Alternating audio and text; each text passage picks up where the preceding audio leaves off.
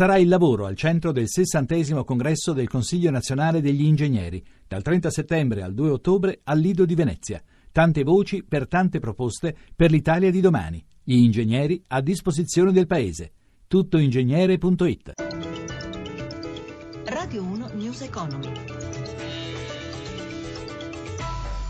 Buongiorno da Elisabetta Tanini, borse e recupero dopo le pesanti perdite di ieri. Per gli ultimi aggiornamenti ci colleghiamo con Milano con Paolo Gila. Buongiorno. Buongiorno da Milano, forte rimbalzo per eh, tutti i listini azionari europei dopo la buona prestazione di Tokyo stamane. In questo momento Milano segna un progresso del 3 2,04%, la migliore è Parigi più 3,29%, Londra avanza del 2,34%, Francoforte del 2,83%, positiva anche Atene in recupero dello 0,90%.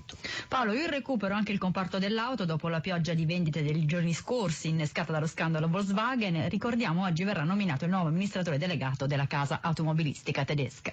Sì, c'è una volontà di voltare pagina, ci sono le ricoperture che vengono suggerite dagli analisti per il settore automobilistico e ci sono anche dei buoni dati sulle immatricolazioni dei veicoli commerciali cresciuti ad agosto di oltre 8 punti percentuali in Europa. Tutto questo contribuisce al recupero di titoli come Fiat più 4,76%, bene anche Volkswagen e BMW a Francoforte in crescita rispettivamente del 3 e 4% e in recupero anche Peugeot a Parigi più 4,98.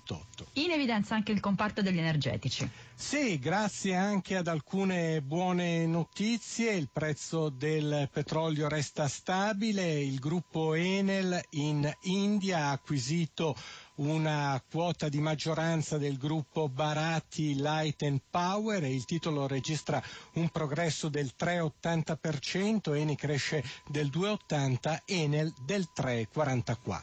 Grazie a Paolo Gila della redazione di Milano e abbiamo sentito dell'accordo di Enel in India, l'Enel Green Power. Intanto l'azienda ha inaugurato a Catania il primo impianto italiano di storage collegato a fonti rinnovabili. In pratica una sorta di batteria consente di utilizzare l'energia solo quando serve.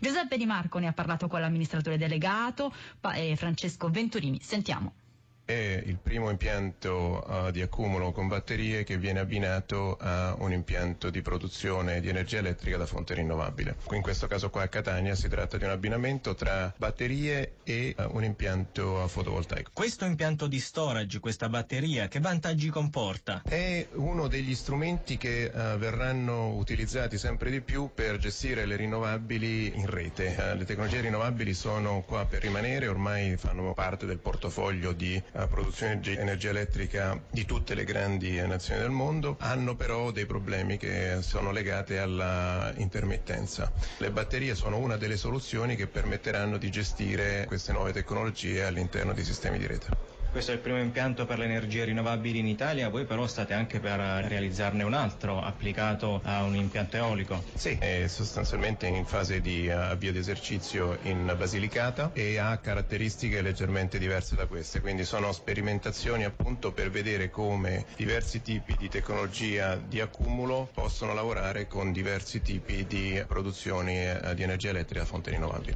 11, 35 minuti e 59 secondi, cambiamo argomento, apertura apertura straordinaria domani dalle 10 alle 19 per la quattordicesima edizione di Invito a Palazzo. La manifestazione apre al pubblico le sedi di banche e fondazioni. Anna Trebbi.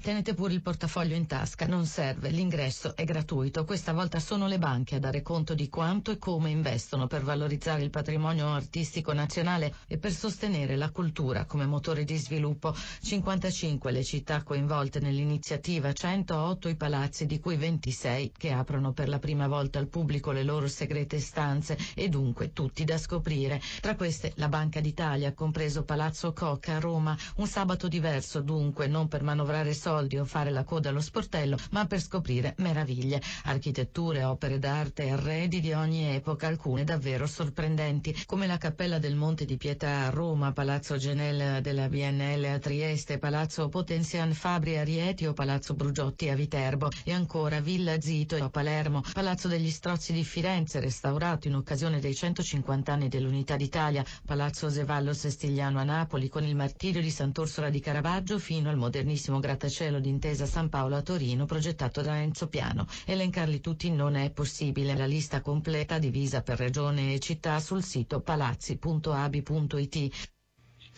Ed è tutto, ringrazio Cristina Pini, collaborazione anche di Roberto Guiducci, da Elisabetta Tanini. Buon proseguimento di giornata. Radio 1 News Economy.